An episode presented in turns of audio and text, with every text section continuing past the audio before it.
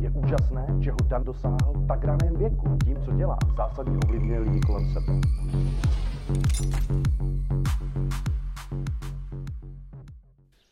Ahoj, vítám vás u další epizody holistického mistrovství s Danem a dnes bych se s vámi rád ponořil do tématu lásky, které je velmi stěžejní téma mého života a samozřejmě velmi zásadní článek mého coachingu a mé holistické praxe s lidmi, protože kolikrát je to velmi transformativní proces, který vyžaduje světlo na konci tunelu. Každá transformace kolikrát prochází krizi a v té krizi potřebuje mít nějakou motivaci, jak, jak se dostat skrz, jak se dostat přes určité překážky, které jsou kolikrát velmi citlivé, pokud se jedná o nějaké emocionální bloky, na základě kterých můžeme mít fyzické projevy nebo příznaky určitých nemocí nebo chorob a neidentifikovatelných bolestí.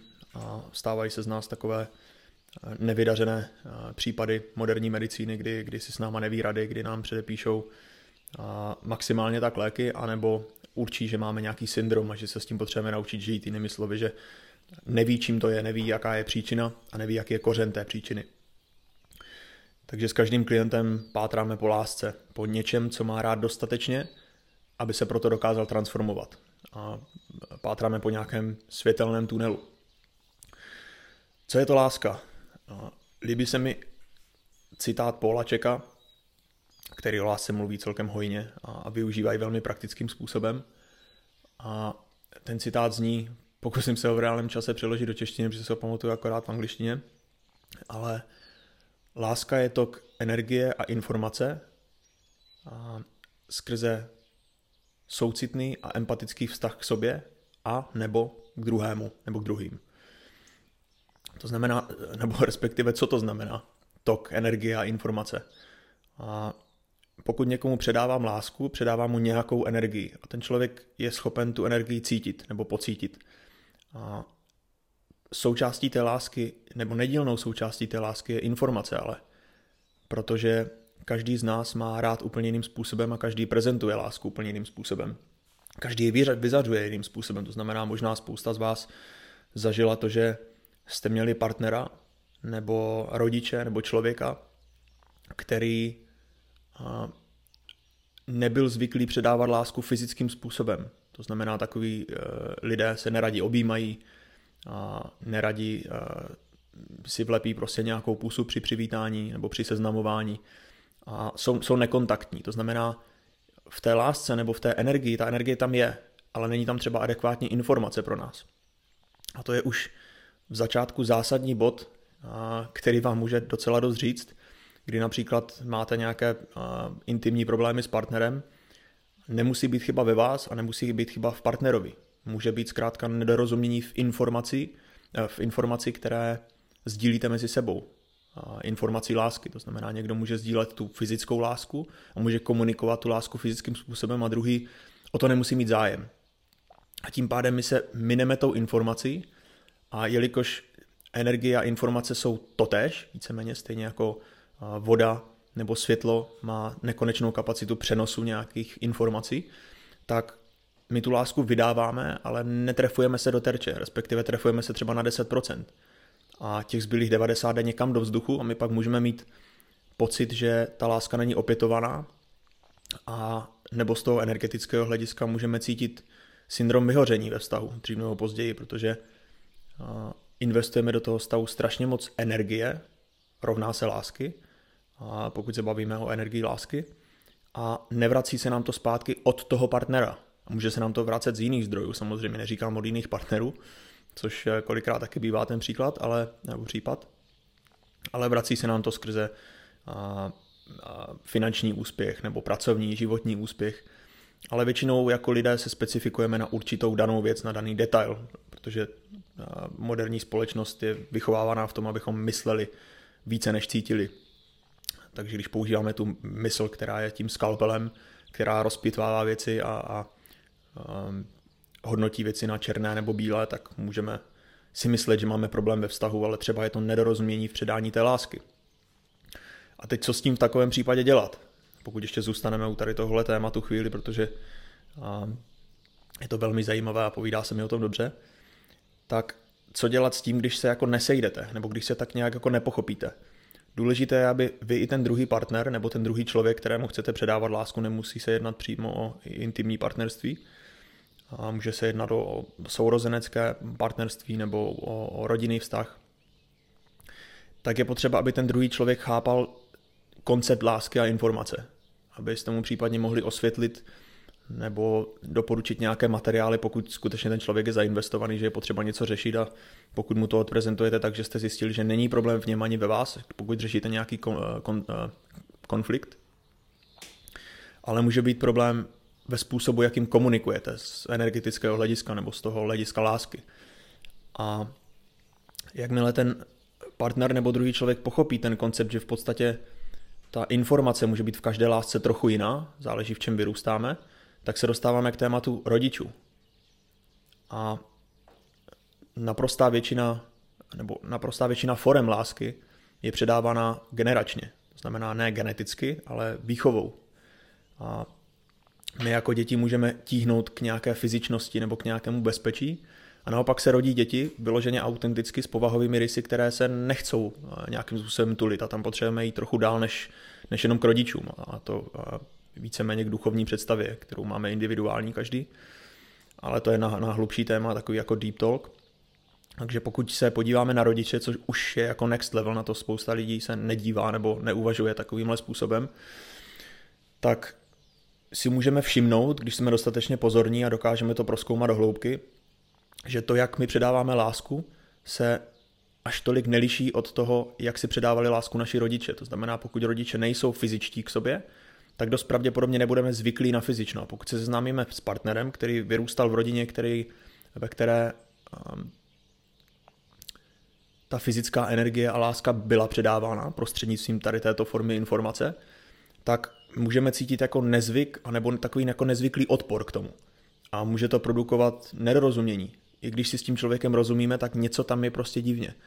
A můžeme mít pocit, že ten člověk je, jak se dneska řeší, alfa male a beta male, kdo je ten alfa samec a kdo je ten takový ten hodný, tak to, že se mazlí nebo chce předávat nějakou fyzickou energii nebo předávat tu lásku prostřednictvím této formy, tak neznamená, že je hodný anebo že je slabý.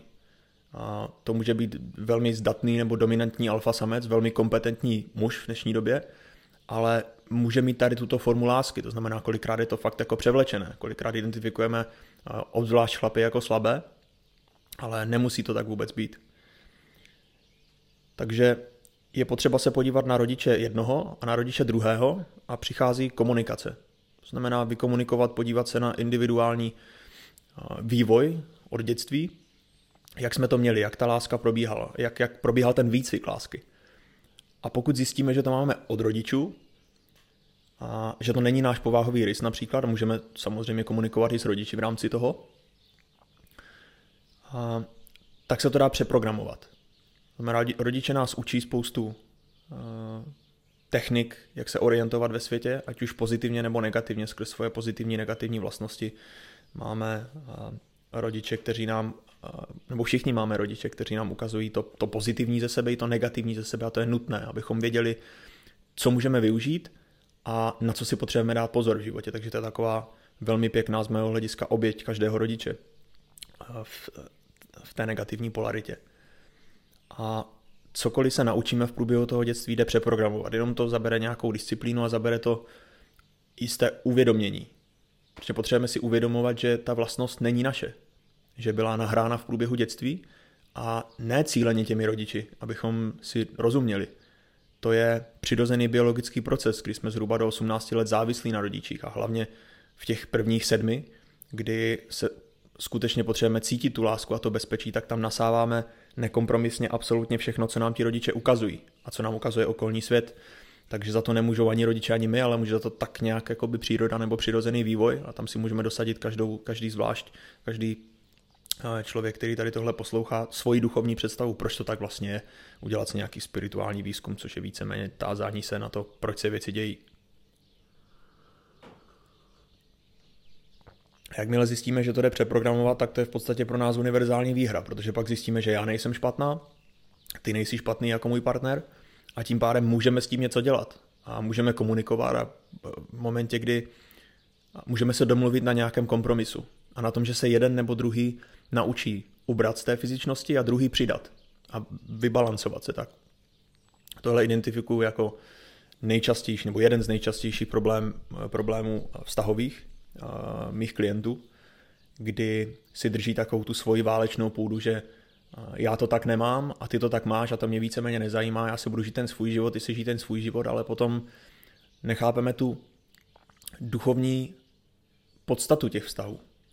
Že jsme naprogramováni tím systémem starších generací, kteří měli pocit, že se narodíme, máme si sehnat partnera, splodit dítě a eventuálně se starat potom o vnoučata a umřít. A to je vlastně všechno. To je, to je ten je, velmi jednoduchý systém, nebo velmi jednoduchý život, ale vztahy jsou nejintenzivnější duchovní proces, no, kdy poznáváme sebe sama a učíme se komunikovat a učíme se předávat lásku a tím, tím rosteme na všech svých úrovních.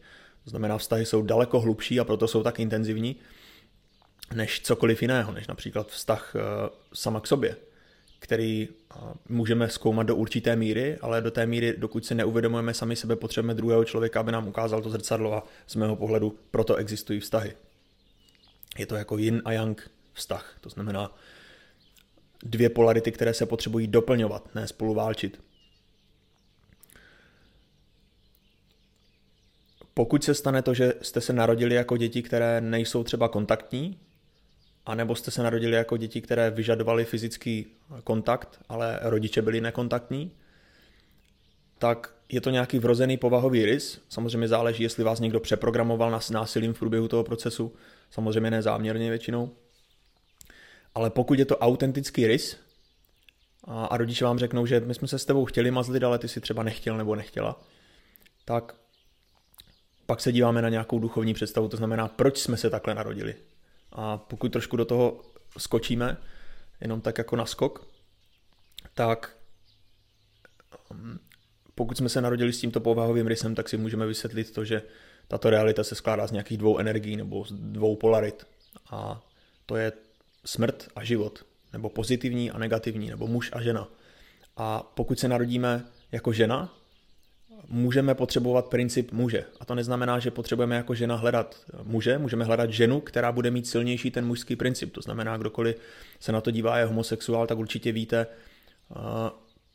kterou tu energii máte v sobě z hlediska dominance nebo submisivity. Kdo je ten submisivnější ve vztahu nebo, nebo dominantnější. A je jedno, jaké pohlaví má.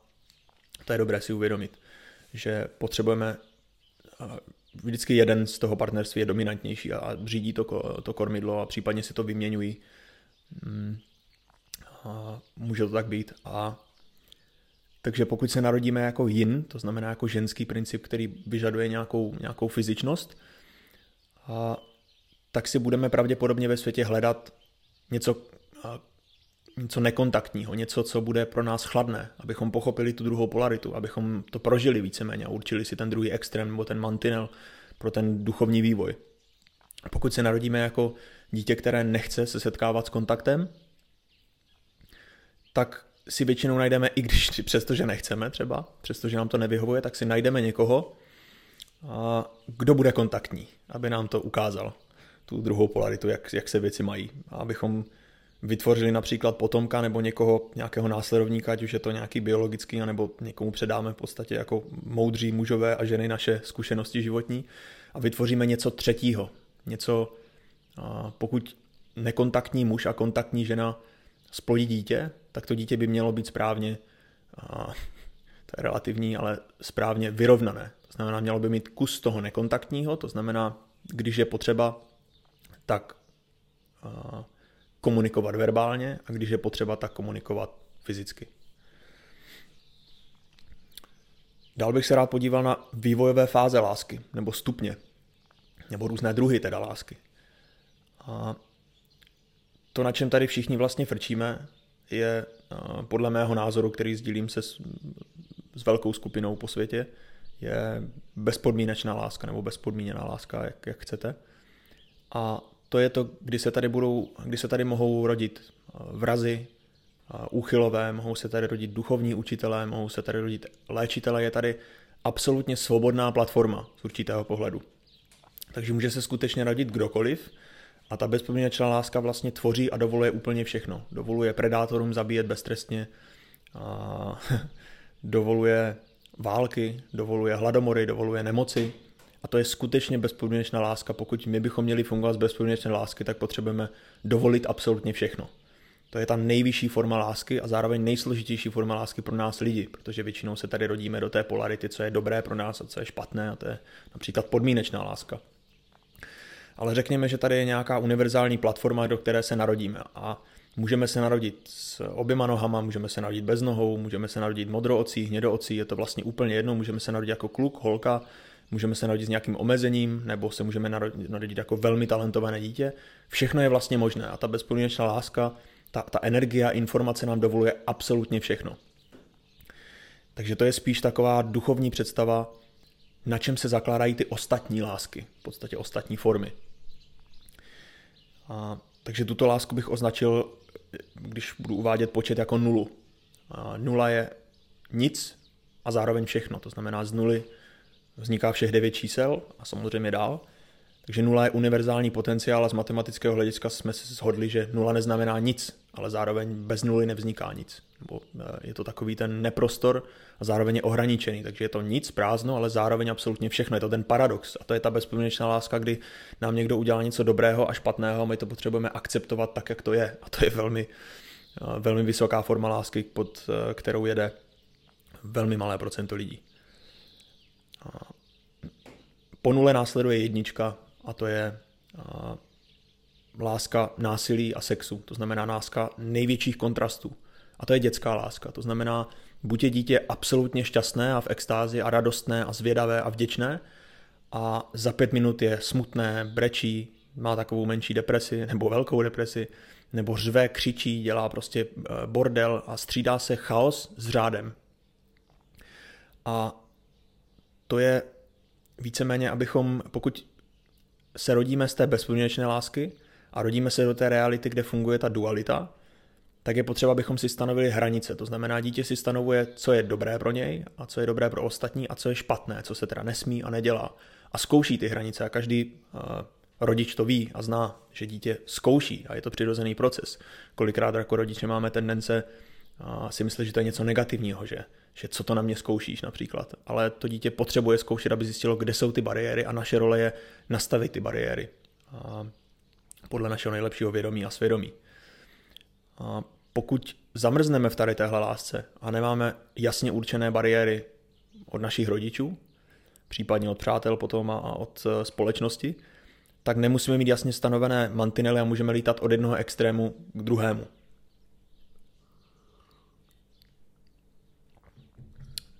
Jak ty extrémy vypadají? To znamená, někdo například lítá od extrémně pozitivního vztahu do extrémně negativního vztahu nebo někomu se extrémně daří a pak padá na hubu, a nebo někdo, někomu se líbí jenom jedna ta polarita, někomu se líbí ten, ten sex analogicky, někomu se líbí ta, ta pozitivní stránka života a někomu se líbí to násilí a je to takový záporák nebo antihrdina z hlediska bezpodmínečné lásky. Oba dva hrdinové, jeden je pro a jeden je anti.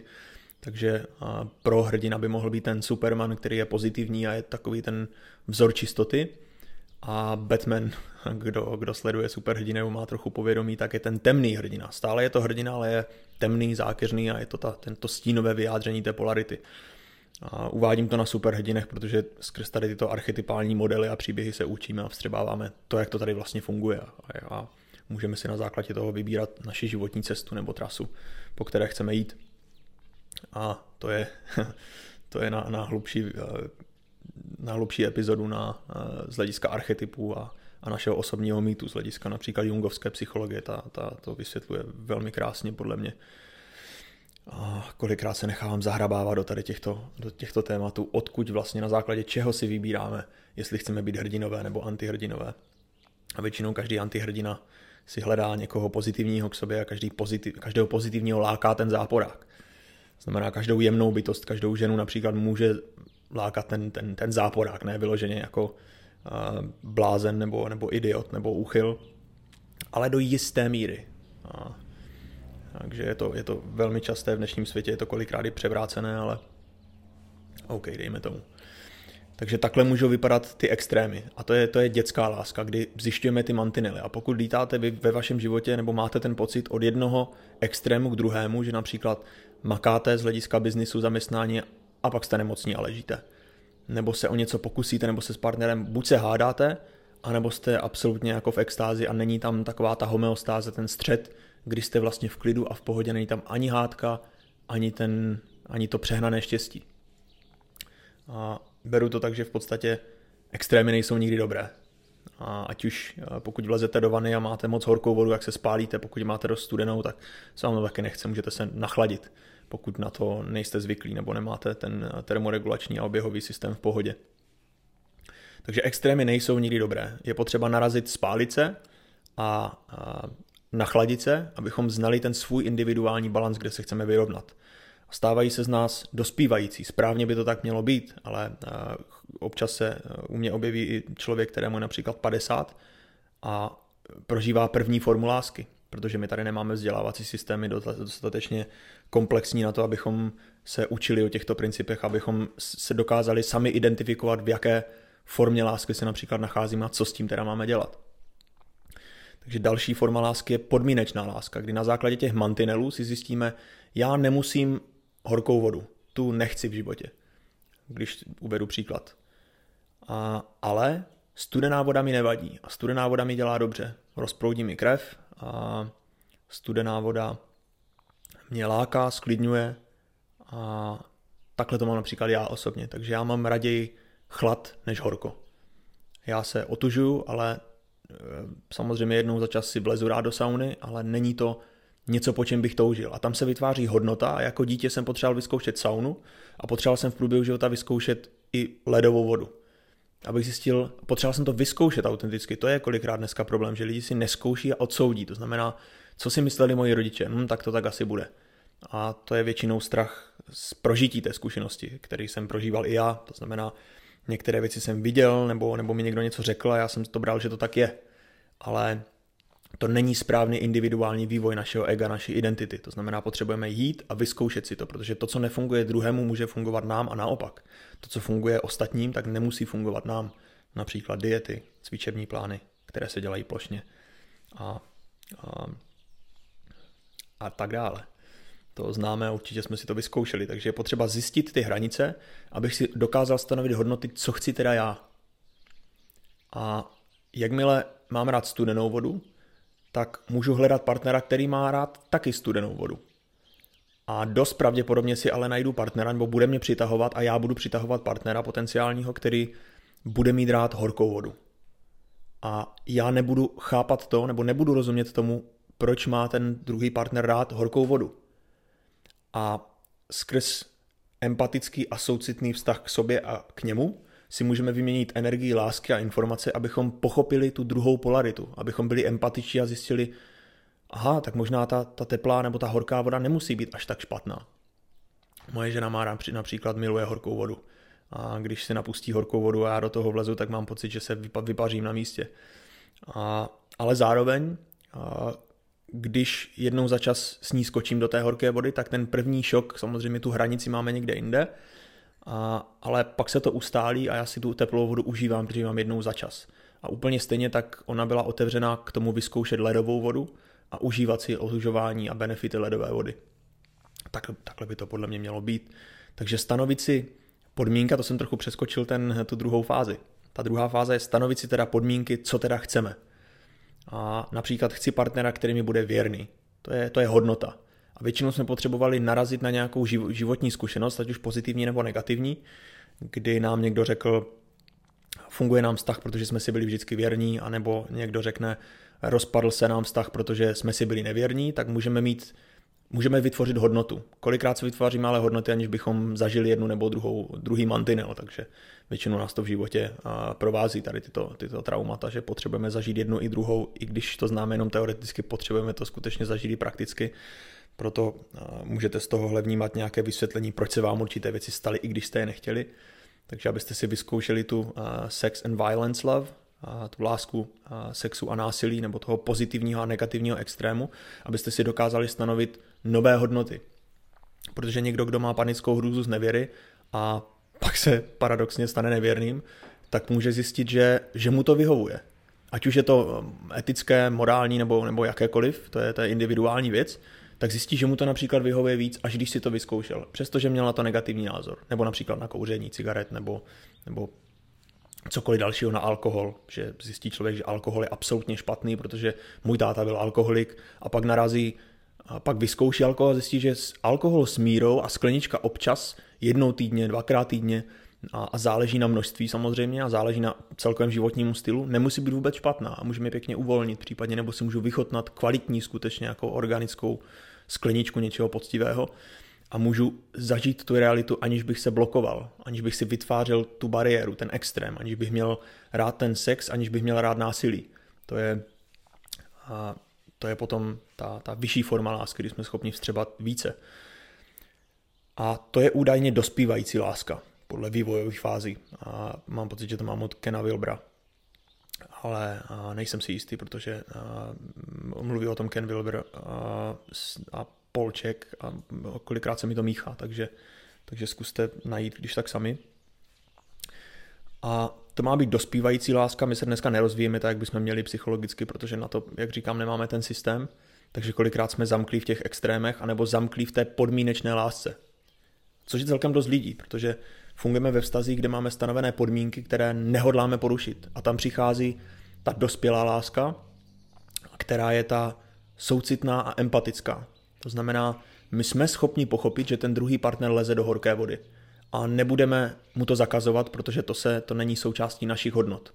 A tam jsou určité limity, to znamená, záleží na vašem osobním štěstí, záleží na vašem zdraví, ale většinou ty vztahy jsou vývoj sebepoznání, to znamená, když zjistíte, že partner vám něčím ubližuje, a máte z toho zdravotní problémy, nebo to tělo vám signalizuje, že máte psychosomaticky něco v těle, co vás trápí, nebo co vám leží na srdci, nebo na plicích, nebo na játrech, nebo na střevech, tak je potřeba se podívat do sebe, proč vás to štve. A můžete se dostat do bodu, kdy si řeknete, já funguji v té dětské lásce a nemám ráda jeden nebo druhý extrém.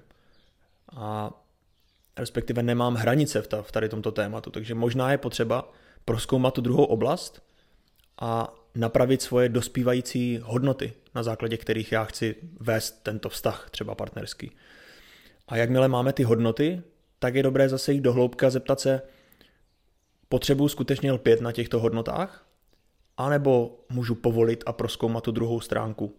A co kdybych ty hodnoty na chvíli odložil nebo odložila.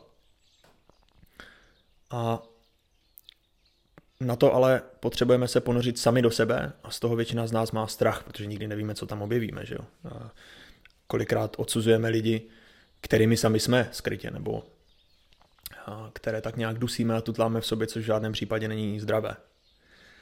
Takže to je podle mě ta nejvyšší forma té lidské lásky, kterou jsme schopni prožít, že jsme schopni akceptovat absolutně všechno a to je ta dospělá láska, kdy v podstatě například eh, v těch dospělých nebo i v těch starších letech můžeme pohlížet na někoho, kdo jede v extrémech, kdo je například extrémní nebo provokativní nebo přehnaně sluníčkový nebo přehnaně záporný a depresivní a nemusíme je soudit. Můžeme se na ně dívat empaticky. Můžeme to vnímat tak, že takhle to je, nebo to jsem já v 15 letech, to jsem já ve 30 letech, to jsem já v 45. A empaticky vnímat to, čím ten člověk prochází a, a vnímat ho, nesoudit ho a nemít negativní nebo pozitivní pohled na něj, mít vyrovnaný pohled. A to je velmi složité to pro, pro spoustu lidí. A, a teď mě tak napadlo, setkal jsem se s pár lidma, kteří mi řekli v průběhu mého života, že že jsem rozumný na svůj věk, nebo že jsem stará duše, nebo že přesto, že jsem mladý, tak, tak eh, skutečně rozumím do hloubky určitým věcem a, a nebojím se prožít určité traumatické věci nebo procházet určitými temnými oblastmi, abych, abych získal něco. Víceméně to je ta moje podstata, proč tady jsem, ale určitá skupina lidí není schopná pochopit, jak je možné, že dokážu mluvit o tady těchto věcech, protože kdybych to měl nastudované, tak to potřebuji z něčeho číst. Ale většinou, když vám odprezentuju nějaký koncept a vy se mě zeptáte, co to znamená a, a jestli to dokážu srovnat s nějakou svojí životní zkušeností, tak je potřeba, abych vám to dokázal a odprezentoval. Že? A velmi zřídka, kdy se mi za život dělo, kdy jsem neměl k tomu co říct. Nebo kdy a, ta moje znalost byla dogmatická, což si spousta lidí nedokáže přiznat. Takže ta moje vsuvka, která mě teď napadla, že a, je, že existuje biologický věk, to znamená, jak staré je naše tělo, a pak existuje nějaký duchovní věk. A jak staří jsme, tak nějak uvnitř. Protože to, ta, ta naše paměť nebo ta naše uh, psyché, psychika nebo duše je vlastně nelokální.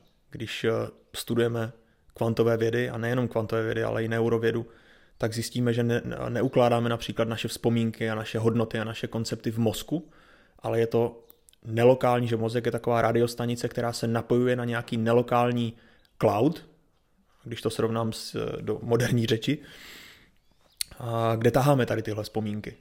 A pokud si porušíme mozek, tak porušíme určité, určitá neuronová spojení, která jsou ve stejné frek- nebo naladěná na frekvenci těch daných vzpomínek, takže můžeme mít nějakou amnézii.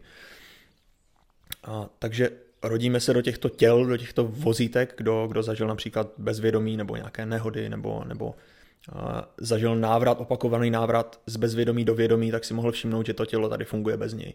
A že on, že to tělo má nějaké jméno, má nějaké životní zkušenosti, nějaké rodiče, jakmile se od něho odpojíme, tak existuje samodých a srdce může, může přemýšlet samo, víceméně reagovat samo. A my jsme někde jinde. To může být z pohledu určitých lidí blbost, ale, ale je potřeba se vrhnout do například určitého průzkumu, pokud skutečně chcete být autentičtí a, a nepokrytečtí, a pokud skutečně chcete tvrdit, že něco blbost nebo ne, je potřeba si to vyzkoušet. Já mám velmi bohatou zkušenost v rámci, v rámci bezvědomí, takže a hlavně v rámci posledních let při, při určitých praktikách. A, takže my jsme daleko víc kolikrát než to tělo. A je potřeba porozumět tomu, jak to vlastně funguje ten systém a jak jsme tady nastavení, že a pokud někdo skutečně autenticky rozumí něčemu a nevypadá na to, nebo nevypadá, že má na to věk, tak většinou říkám, je jedno z eh, čích úst to vychází, ale je potřeba se zamyslet nad tím, jestli nám to dává smysl, nebo jestli, to, jestli nám to něco dává, nebo ne. To znamená, abych vám dokázal odprezentovat a tady tyto koncepty lásky, tak jsem potřeboval projít každý tento koncept lásky. Potřeboval jsem zažít určité procento bezpodmínečné lásky, což je velmi, velmi složité.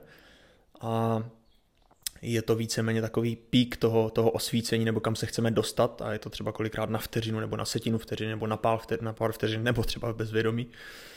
A kdy je tam vlastně možné absolutně všechno, ale není, co by mohlo být možné v, tom, v, tom, v té dané oblasti, protože a, je tam absolutně všechno a zároveň nic. To je velmi složitý koncept na, na, na vysvětlení a z hlediska fází uh, psychologického vývoje, to je to ta, ta, uh, ten integrovaný pohled, což spousta lidí není schopná pochytit a je to velmi složité pro naše myšlení, protože náš mozek je rozdělený na dvě hemisféry a, a žijeme v té polaritě. Potřeboval jsem zažít tu dětskou lásku, kterou, uh, to je naprostá většina z nás, troufnu si říct, že 60% celosvětové populace je v tady tomto, v, tom, v té lásce těch extrémů, toho, že je něco dobré a něco, něco špatné nekompromisně potřeboval jsem proskoumat určité bariéry ve svém životě a stanovit si na základě toho podmínky, jaké vztahy chci mít v přátelství, v rodině a v partnerství. A to jsem byl ochotný žít skutečně automat, autenticky. To znamená, pokud byste prošli moje zkušenosti s mojí rodinou a, a každého individuálního člena, tak ne s každým členem si rozumím na základě podmínek. A ty podmínky jsou třeba určitým způsobem jasně stanovené a pak jsem potřeboval samozřejmě vytestovat uh, tu lásku uh, empatickou a soucitnou. To znamená, to, že si s tím člověkem nerozumím a že uh, je potřeba, uh, nebo že je kolikrát velmi toxický, pokud se bavíme třeba o, o přátelství nebo o různých lidech okolo nás, tak dokážeme narazit na velmi toxické lidi, kteří zkrátka nepatří do našeho života, ale nemusíme je soudit. To je prostě idiot, tak já se s ním bavit nebudu. To úplně není podle mě uh, ta soucitná a empatická láska, kdy můžeme se vcítit, tady tento člověk pravděpodobně zažil určitá traumata, která ho, vede, která ho vedou k tady tomuto chování, které mě z hlediska mých hodnot nesedí, ale já jsem schopný ho akceptovat, pochopit a když za mnou přijde, ať už s žádostí o pomoc, anebo o cokoliv, tak srovnám a zhodnotím určité věci, abych se s ním například mohl bavit, nebo abych mu mohl v určité eh, krizové situaci pomoct, nebo to je ta, nej, to je ta nejvyšší forma lásky z mého hlediska lidská. Ta bezpoměrná láska je taková více duchovní, mi přijde. Ale to je asi individuálně na každém z vás, co si z toho vezmete. Vždycky nabízím takový švédský stůl. Takže teď je potřeba se zeptat, do jaké lásky byste se zařadili. Jestli je pro vás něco striktně dobré anebo špatné, jestli například víte nebo zažili jste, co je pro vás striktně dobré nebo špatné a na základě z toho jste si vytvořili hodnoty. A další úroveň je, jestli jste ty hodnoty schopni, jestli jste jim schopni konkurovat nebo debatovat sami se sebou o těch hodnotách nebo s někým jiným. To je potom citlivější trochu, protože kolikrát se vás lidi snaží přesvědčovat o něčem. Ale je to to takové autentičtější zrcadlo, ta druhá polarita, ten druhý extrém reality. A tam a pokud vás něco skutečně hluboce emocionálně zasahuje, když vám někdo tvrdí opačný názor, tak tam jste v té dětské lásce, tam je potřeba si autenticky říct, OK, teď se chovám jako dítě, tohle se mi nelíbí, tohle mě jako štve, tohle, z tohle jsem smutný nebo, nebo agresivní nebo, nebo útočný a, a o tom ten život ale není. Že jo? Jsou tady věci, které jsou na první pohled špatné, ale jsou vlastně v pořádku. Máme jiný pohled na tom, když vidíme například, že kočka uloví ptáčka a sežere ho, i když má prostě vedle eh, granule nebo maso. A někdo na to má, že je to vlastně zákeřné a že je to hnusné a chce to zase předušit ten proces. A jsou lidi, kteří to nechávají být, že to je přirozený, přirozená tvrdost té přírody, ten přirozený výběr a ta nekompromisnost, ta vlastně bezpoměrná láska, která to tady vlastně řídí, aby to tady, tady mohlo fungovat. Takže to, že jsme si zvolili cestu hrdiny, je v pořádku z hlediska bezpoměrné lásky. To, že jsme si zvolili cestu antihrdiny, je taky v pořádku. V tu dobu, kdy to nemusí být pořádku z lidského hlediska, je, když se hrdina a antihrdina sejdou a zjistí, že spolu nemůžou být, protože jeden i druhý tím trpí. Že zkrátka porušují vlastní hodnoty a nejsou připraveni na to, aby se vrhli do nějakého spirituálního procesu a proskoumali to své já, nejsou například na to připraveni, je to intenzivní natolik, že jim to způsobuje skutečně zdravotní potíže, což je 90% mých klientů. A, a potřebují jít od sebe. A potřebují si najít někoho, kdo je na té nižší úrovni, aby se mohli rozvíjet spolu lépe nebo komfortněji. Jakmile se sejdete s někým, kdo je na vyšší duchovní úrovni, tak, tak to pro vás bude velmi nepříjemné. A, a taky se stává, že i pro toho vyvinutějšího člověka duchovně je to nepovyšují jedny na druhé. Všichni jsme tady vlastně na stejné lodi, akorát a máme tady ten, ten píseček svobodný a můžeme si postavit jakýkoliv hrad. A problém je, když se sejdeme s člověkem, který chce postavit mrakodrap a my vůbec nechápeme koncept toho pís, písečného mrakodrapu. A buď nás ten člověk může nutit, ať mu v tom pomáháme, přestože tomu nevěříme, a nebo my ho můžeme nutit, ať nestaví ten mrakodrap a tak se prostě um, tak nějak pobíjíme navzájem a to není určitě produktivní vztah, pokud z dlouhodobého hlediska se nevyvíjí a nevzniká žádný mrakodrap a ani neklesá v podstatě ta stavba, takže tam je potřeba najít někoho, kdo má menší hrad, který mu stačí, projekt, který s námi bude více rezonovat a ten, který chce stavět mrakodrap, tak ho může stavit sám, anebo si může najít člověka, který bude sedět jemu a bude mu pomáhat při té stavbě a který bude mít ten podobný koncept toho života. Takže všechno je to vlastně tady svobodné.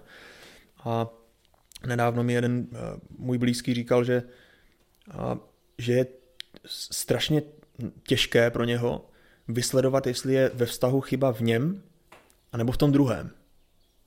A já jsem mu na to odpověděl, že si myslím, podle mého skromného názoru, že chyba není ani v jednom. Že všichni jsme tady individuální, autentičtí, všichni máme rádi určité věci a pokud ten druhý nesplňuje naše hodnoty nebo náš model nebo náš koncept toho, co by měl dělat partner, tak eh, vždycky máme možnost to s ním vykomunikovat a můžeme jít někam jinam v případě, že nejsme připraveni na to my nebo ten druhý. V takovém eh, případě se mě lidi ptají, jak rozeznat tu hranici, jestli se s tím člověkem rozejít nebo opustit toho člověka, anebo bojovat dál. A úplně nevěřím na strategii zvyknout si na to. To buď to přijmeme, anebo s tím zápasíme. Pokud si na to zvykneme a jsme jako schopni harmonicky žít, tak, tak jsme to přijali. Pokud eh, si zvykáme, ještě jsme si nezvykli a bojujeme a skutečně jako trpíme nějakým stresem, tak, tak to z hlediska selského rozumu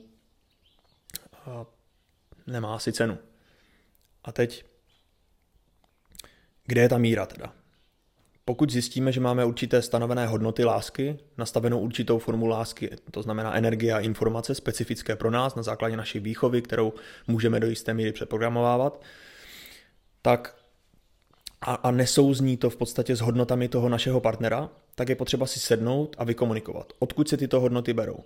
Proč se mi to nelíbí, že to děláš? Co se ti nelíbí na mě? Proč se ti nelíbí, že to dělám já? Odkud to případně můžeme mít? Můžeme to mít od jednoho rodiče, od druhého rodiče?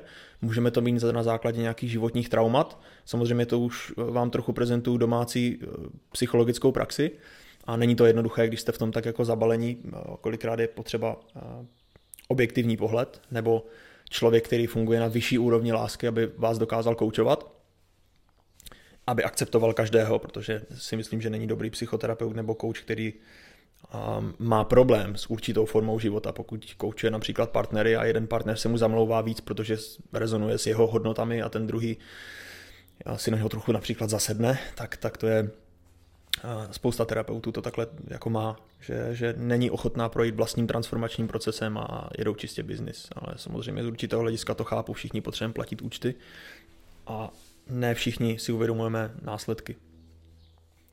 Hlavně ty, ty morální, etické máme každý jiné, ale morální jsou vyloženě pro životce a morální tak je proti životu. To znamená, pokud brzdíme něčí čas anebo, anebo potenciál, tak, tak je to z mého hlediska proti životu. Takže sednout si a zjistit, odkud to pochází a zkusit najít nějaký kompromis, ale kompromis nemyslím v tom smyslu a, najít, jak to říct, Um, rozdělit bolest mezi dva lidi, ale ten kompromis, o kterém se často nemluví, a to je kompromis, kdy jsou spokojení oba dva skutečně. Pokud komunikovat nejde, a tak je potřeba se zeptat, udělal jsem já, to znamená 50% toho vztahu, ten druhý je druhých 50%, udělal jsem já svých 100% k tomu, abych to vykomunikoval dostatečně citlivě, dostatečně empaticky, abych vzal potaz empaticky hodnoty toho druhého, protože jinak komunikace drhne. A pokud ne, tak se o to můžeme snažit. A pokud skutečně máme autentický pohled, který například úplně nejlépe někdo zhodnotí ještě objektivně, tak je dost možné, že se z toho vztahu nedá přetransformovat něco lepšího, že, že se ten vztah nebude pravděpodobně vyvíjet tím stylem a směrem, jakým potřebujeme. A je potřeba najít někoho jiného, i přesto, že to může být velice nepříjemné ukončit ten daný vztah, protože my jsme čím delší vztah, tím jsme více emocionálně zainvestovaní do toho.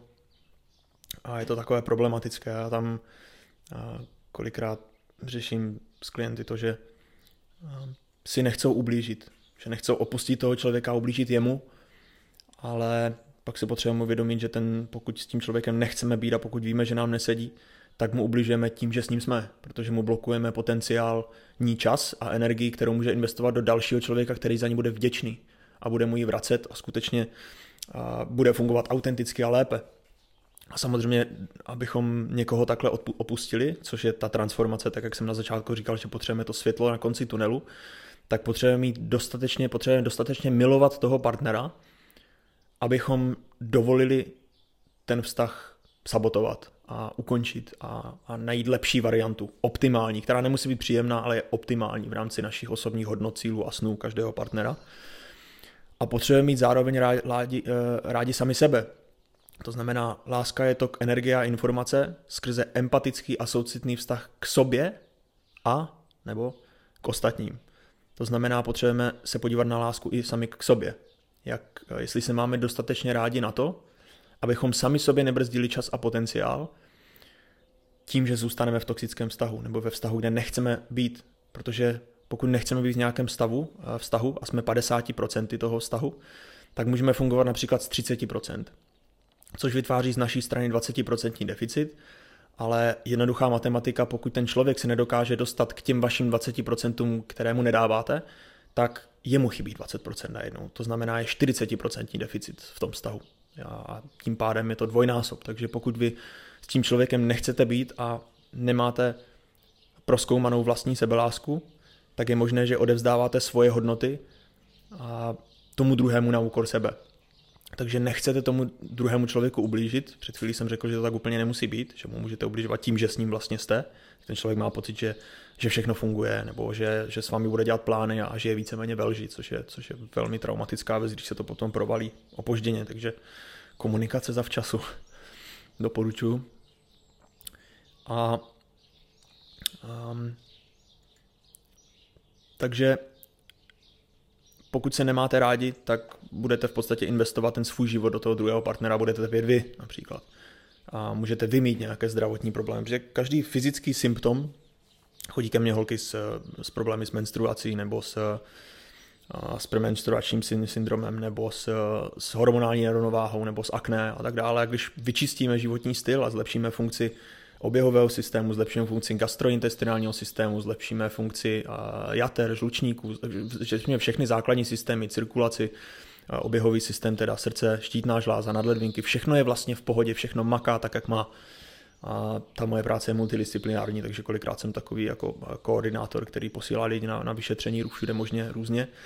A pokud zjistíme, že základní systémy fungují a to tělo je skutečně detoxikované a funkční a přetrvávají určité problémy, které nedávají smysl z hormonálního hlediska, tak je to velmi často pocitová, emocionální, psychologická věc, kdy, ta, kdy ten fyzický příznak je pouze manifestací něčeho metafyzického. A meta znamená předfyzickým. To znamená, než se nám projeví něco na těle, tak se to potřebuje projevit hormonálně. Hormony jsou naše emoce. Takže pokud cítíme nějakou intenzivní emoci nebo nám něco chybí, přestože nám nemusí nic chybět v těle, tak se to může na těle projevit. A, to je víceméně taková velmi, velmi bohatě podložená věc. A stačí si udělat průzkum. A emocionální věci vznikají kolikrát z nějakých mentálních stimulů, to znamená něco se nám nelíbí, něco vidíme externě. To je princip přežití víceméně, tak funguje naše hlava, nebo ta úplně základní psychika. Identifikujeme, že něco je predátor v našem životě, něco nám nevyhovuje, z něčeho můžeme mít strach, nebo něco se nám zkrátka nelíbí a to je mentální impuls, který produkuje nějaké emoce, které nám rozhodí hormony a to může rozhazovat orgány z dlouhodobého hlediska. A pokud se tomu nepověnujeme, ať už fyzicky ze strany toho životního stylu nebo zdraví, i emocionálně, mentálně z hlediska psychologie a, a terapie a tak dále skutečně kvalitní, protože spousta lidí vám předepíše prášky na hlavu, a což není zase z mého hlediska úplně fajn řešení, ale kolikrát to lidi chtějí, protože je to jednodušší varianta. Pro spoustu lidí nechtějí se věnovat svým emocionálním blokům, protože je to větší bolest než vzící prášek, nebo větší bolest než ta deprese. Kolikrát podívat se skutečně sami do, do hloubek sebe sama, pokud jsme nebyli ochotní nebo nikdo nám to tak jako nenastavil, tak to může být velmi, velmi strašidelná cesta, kterou procházím pravidelně. Vždycky, když najdu něco, co mě zasahuje. A nad tím mentálním máme ještě tu duchovní sféru. To znamená naši představu o Bohu, na tom, naši představu, proč, proč, proč jsou věci, které jsou a setkávám se i s klienty, kteří vyrůstali v nějaké víře, které, která sama o sobě nemusí být špatná nebo záporná nebo cíleně prostě negativní, ale může to produkovat nějaký strach. To znamená, když budu dělat tohle, tak schořím v pekle. To ovlivňuje naš, naše myšlenky nebo naše myšlení, optimistické nebo pesimistické, záleží v jakém směru. A jak pochopíme ty dané například texty, které, texty, které můžeme chápat metaforicky, analogicky, nebo to můžeme brát prostě doslovně, což, což nedoporučuju, a tak a to na nás může působit nějakým velmi silným strachem emocionálním, a tím pádem hormonálním, tím pádem trpí naše žlázy, které produkují ty naše hormony a pokud například si nedodáváme ty hormony ze stravy, a hormony máme z proteinů, že jo? takže z glykoproteinů, z peptidů a z lipidů a každý ten protein nám produkuje něco a samozřejmě spousta lidí nejí vůbec tak, jak má. A přestože si myslí, že jí zdravě, to, to je taková nejčastější věc, kterou mi lidi tvrdí, když ke mně přijdou, že já jim zdravě, ale málo kdo ví, co to znamená, protože to, že vám to řekne někdo, kdo má před jménem titul, nebo kdo a napsal knížku, tak to neznamená, že to je pravda a poznáte to na vašem těle, takže pokud jste obézní nebo máte nějaké bolesti nebo něco, tak, tak vám určitě něco nefunguje protože to není normální z hlediska přírody, z přirozeného výběru, pokud bychom byli obézní a nemocní v přírodě, pokud se nachladíte, když vylezete ven a vrátíte se zpátky do baráku, tak nevím, co bychom dělali někde na Sibiři nebo za polárním kruhem. Takže to je závěr dnešní, dnešní epizody, takový můj pohled na lásku, jak to vnímám já, jak s tím skutečně prakticky pracuju s lidmi a, a samozřejmě sám ve svém životě, protože nemůžeme předat něco, co nemáme. To je, to je zásadní věc, kterou bych tady chtěl jako podotknout, protože spousta lidí mě soudí podle toho, co vydávám na YouTube a někdo mi nedávno napsal, že jde vidět, že toho mám dost načteného, ale skutečně eh, knihy jsou fajn, ale je potřeba mít ty věci prakticky prožité a pokud je nemáte prožité, tak to z vás je cítit. A myslím si, nebo troufnu si říct, že země jde cítit teoretická znalost a jde země cítit i praktická znalost. A samozřejmě na YouTube, když vás lidi neznají, tak, tak můžou soudit podle toho, ale já kontroluju, co vám tady říkám a nemám takovou kontrolu, komu to říkám, takže ty věci zaobaluju určitým způsobem tak, aby se to dalo použít univerzálně. A pak mám určité věci, které nemůžu filtrovat úplně a je potřeba mě znát více osobně nebo setkat se se mnou na workshopu, kde se budete moct zeptat na takové hlubší otázky, které můžou být i více kontroverzní. A úplně do té kontroverze nechci zajíždět tady, přestože to někdy udělám, ale hlavně protože někteří lidé jsou v dětské fázi lásky a můžou mě odsoudit a přijít tak o potenciál nějakého léčení nebo transformace, což bych nechtěl z hlediska svého životního smyslu nebo principu. Tak jsem rád, že jste si na tuto epizodu našli čas. Je to takový pěkný kompromis, kdy natáčím videa na YouTube, která jsou delší, ale můžete ji poslouchat na podcastu, nebo to video na YouTube má takovou funkci, že když ho stopnete a odejdete z aplikace a vrátíte se, tak se vám to spustí, když jste skončili, takže to můžete poslouchat po kouscích. Někteří lidé mi navrhovali dělat videa po dílech, ale, ale vím, že prostě pak jsou lidi zmatení, kde je druhý díl, kde je třetí díl a pak to hledají. Takže podle mě je lepší udělat jeden dlouhý díl, který si můžete rozsekat a podívat se na každou fázi a samozřejmě jsem četl kdysi nějaké moudro, že že máme být sticha, že čím víc toho řekneme, tak tím víc vlastně provalíme, jak jsme pitomci. Takže mým záměrem je mluvit déle, abyste skutečně navnímali mě autenticky, kdo jsem jako já a co vám tady říkám, že pokud někdo mluví hodinu každé video, tak a, a autenticky v podstatě z hlediska tématu je to variabilní, tak dokážete rozpoznat, co ten člověk je zač a na všech úrovních. Lépe. Tak vám moc děkuju a budu se na vás těšit v další epizodě, kde se podíváme na další zajímavé téma a to je sex v návaznosti na vztahu. Takže intimita a dámy mi píšou s problémy při sexu, bolestmi a, a nemají orgazmy a tak dále. Takže tomu se budu taky bohatě věnovat, protože mám klinické výsledky. Takže a mějte se krásně. Ahoj.